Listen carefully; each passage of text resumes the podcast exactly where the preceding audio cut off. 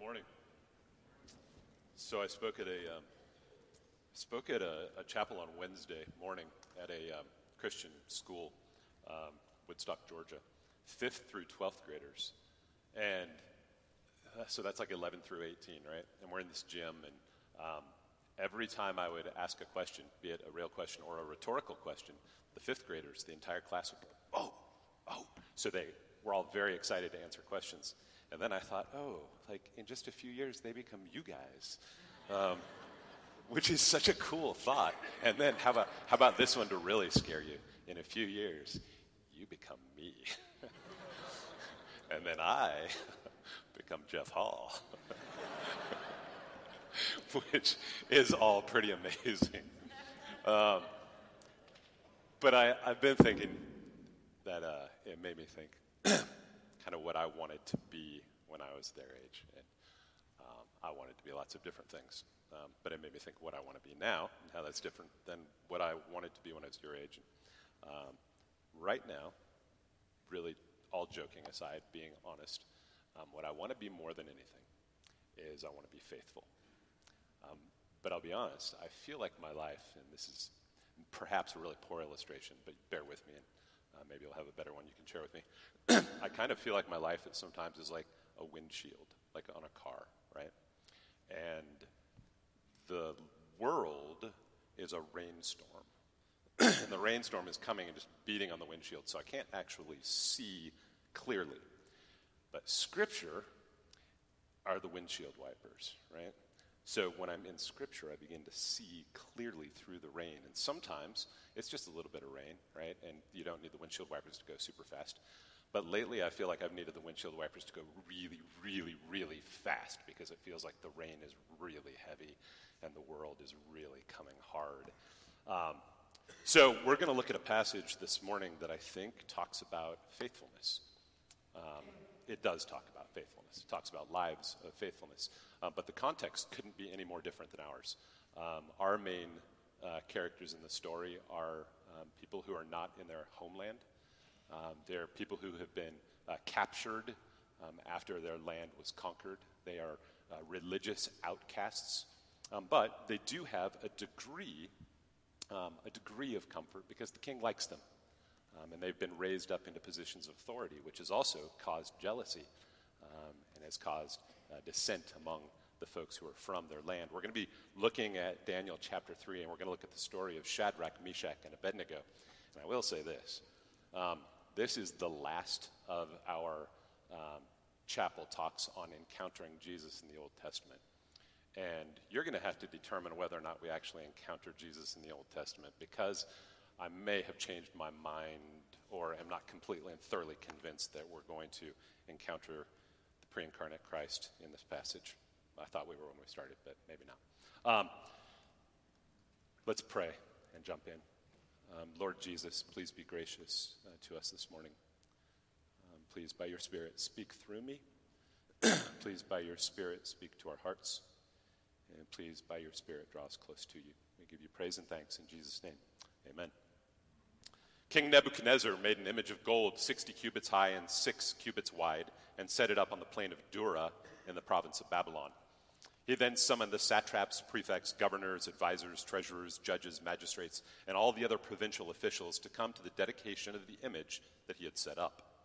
So the satraps, the prefects, the governors, the advisors, the treasurers, the judges, the magistrates, and all the other provincial officials assembled for the dedication of the image that King Nebuchadnezzar had set up, and they stood before it. So, King Nebuchadnezzar uh, is the king of Babylon. He's the most powerful monarch on the earth at this time. Um, he has recently conquered uh, Judah, the southern tribe of the southern uh, half of, of the nation of Israel, after the Assyrians conquered the northern tribes in Israel. And he brought back with him a number of the Israelites, a number of the folks who lived in Jerusalem, and planted them in his, um, in, his uh, in Babylon. Um, four of them that we know of Daniel, Shadrach, Meshach, and Abednego um, end up currying favor with the king by, by the providence of God. And they have these positions of authority. So Shadrach, Meshach, and Abednego here would have been expected to be among those, these royal government officials who come to this massive image that Nebuchadnezzar had set up. So here's what happens he invites them all to come and set up. And, and it appears that the reason he does it is because in Daniel chapter 2, he had had this crazy dream that no one could interpret. But Daniel interprets it for him. And in the dream, there's a statue, and the statue is made of these different things, but the head is a head of gold, and the head of gold represents King Nebuchadnezzar.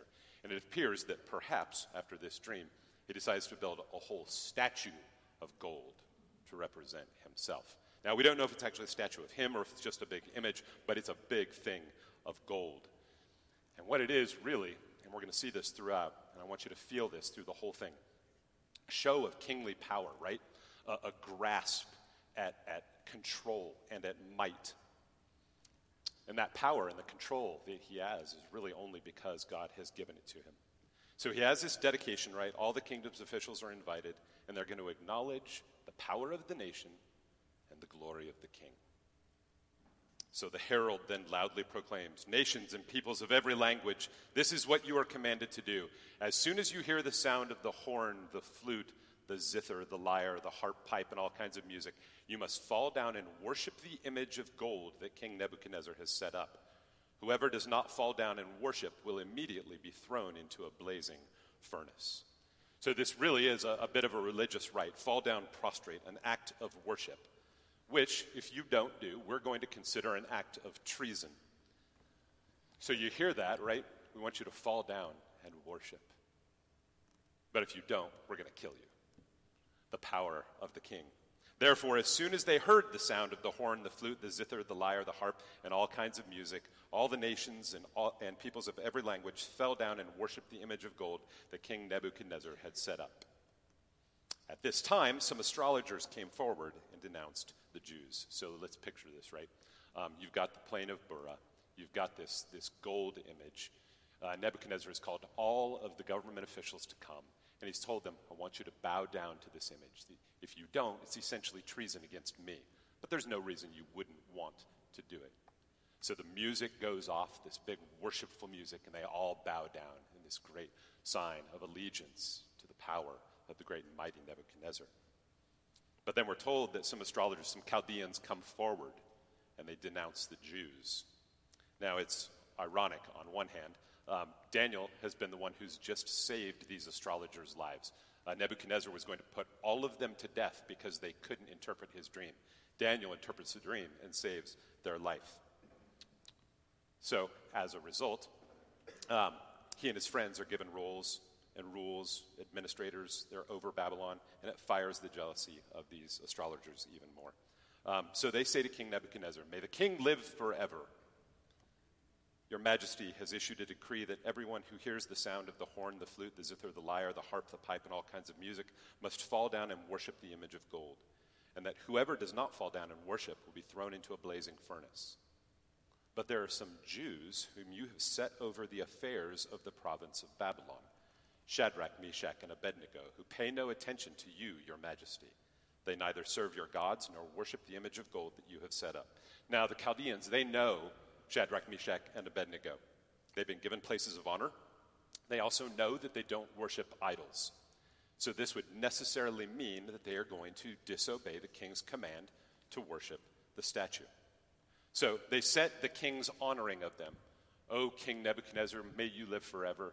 You've honored them and raised them up to positions of power, but they, they don't even pay attention to you. They don't worship your gods, and they're not going to bow down to your idol they set um, Shadrach, Meshach, and Abednego up as being ingrateful. And they appeal to the king's pride and to his image before all of the people there. So, scripture tells us that Nebuchadnezzar's reaction is this Furious with rage, he summoned Shadrach, Meshach, and Abednego. So these men were brought before the king, and Nebuchadnezzar said to them, Is it true, Shadrach, Meshach, and Abednego, that you do not serve my gods or worship the image of gold I have set up? Now, we have every reason to believe this is happening right, in the middle of all of this celebration because he's going to give them another opportunity here in just a moment. Now, when you hear the sound of the horn, the flute, the zither, the lyre, the harp, the pipe, and all kinds of music, if you're ready to fall down and worship the image I have made, very good. But if you do not worship it, you will be thrown immediately into a blazing furnace. Then, what God will be able to rescue, rescue you from my hand? So, is it true what they say? You don't serve my gods? You're not going to worship the image of gold. And then hear, hear the tone of this.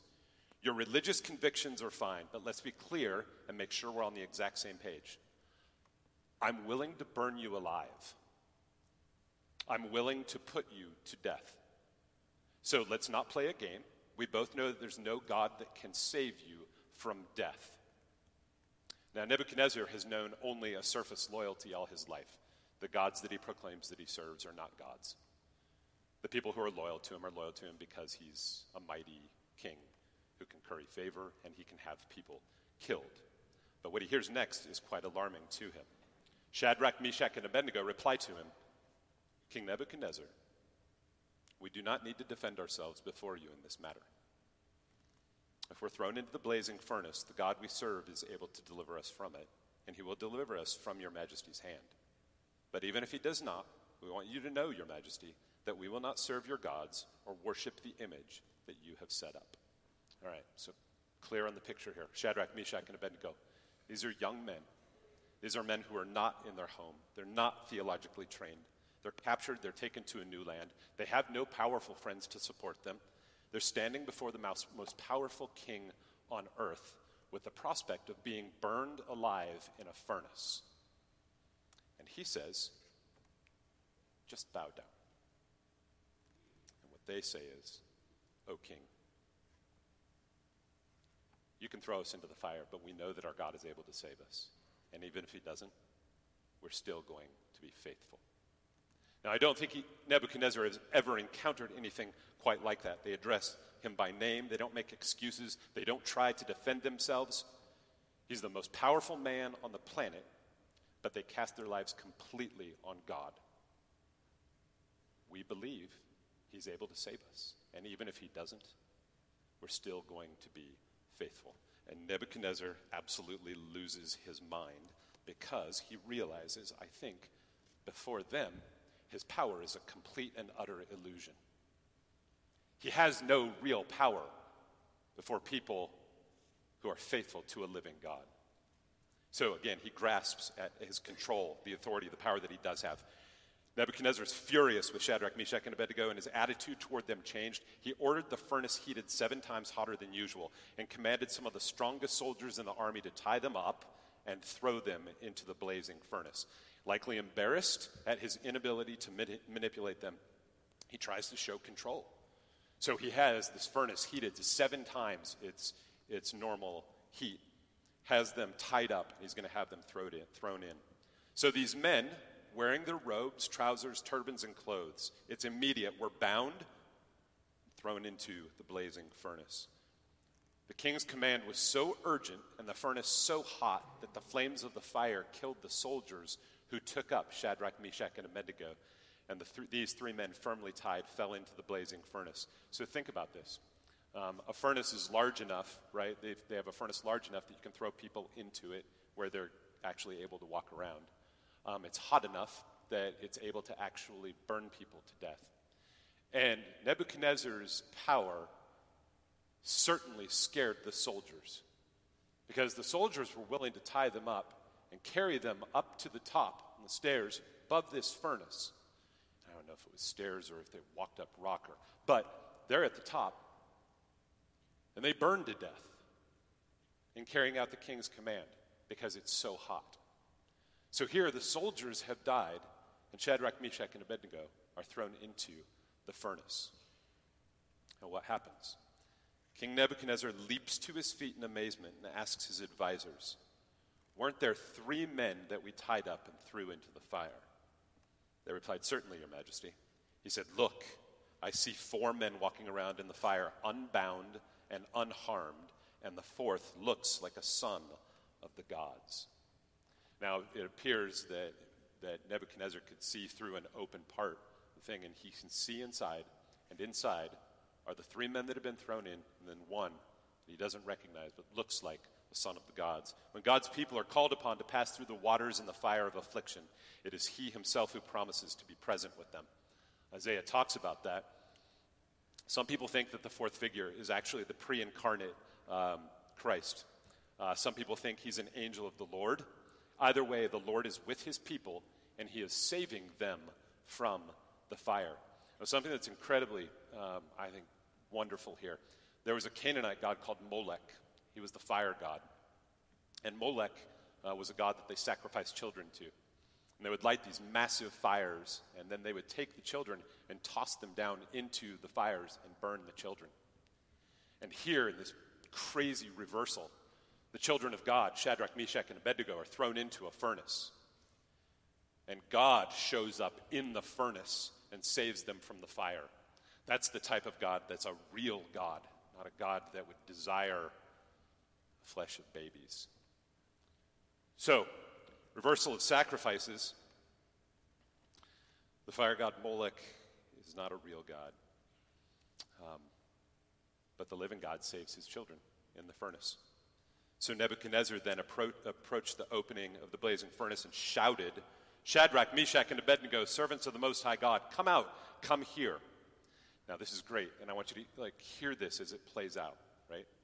Nebuchadnezzar has no control except that which the Lord has given him. He has now watched God act in time and space. He's watched the living God save these three men. And listen to how he tries to exert control, how he tries to pretend that he actually has power. Come here. So Shadrach, Meshach, and Abednego come out of the fire, and the satraps, the prefects, the governors, the royal advisors crowded around them. So the government, government officials had just watched the living God perform a miracle completely overriding the power, the authority that Nebuchadnezzar thought he had. Scripture says that they saw that the fire had not harmed their bodies, nor was a hair of their head singed, and their robes were not scorched. And this is my favorite part there was not even a smell of fire on them.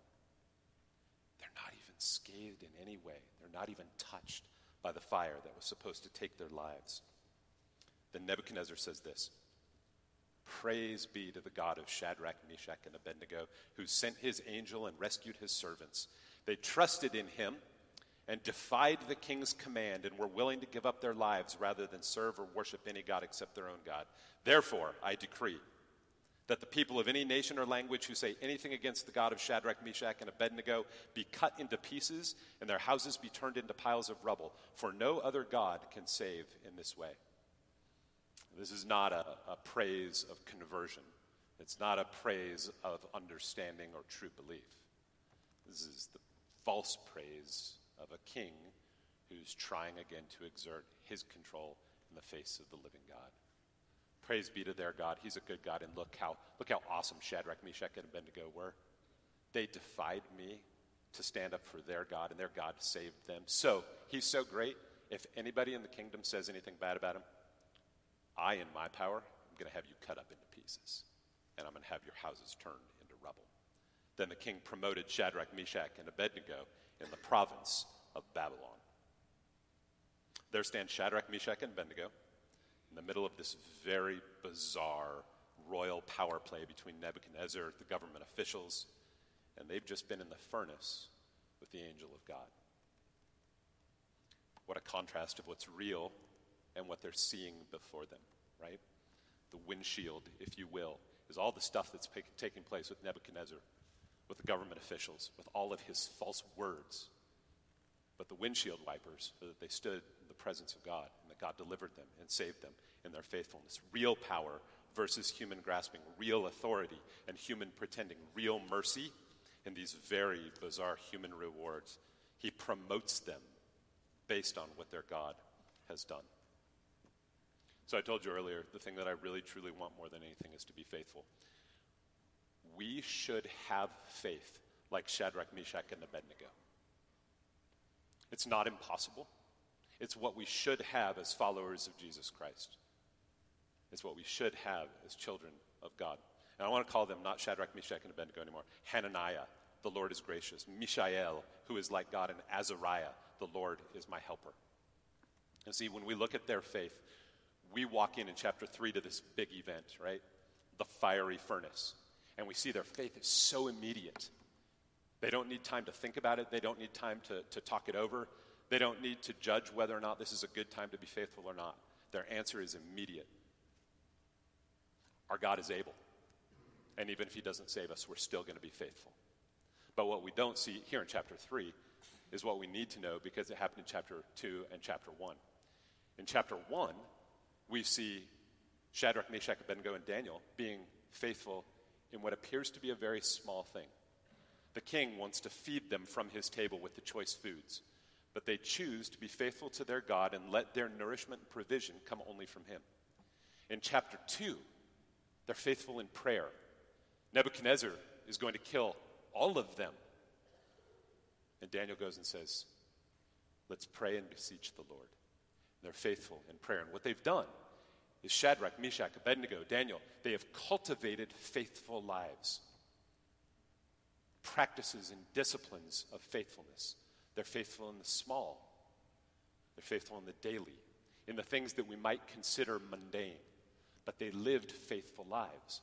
So when they stand in front of the furnace, there's no question about what they're going to do. They're going to be faithful to the God who has always been faithful to them. And that's a good principle for us. It's not this. It's not. We are faithful when things are good, so that when things are bad, we will be faithful. That's not how it works.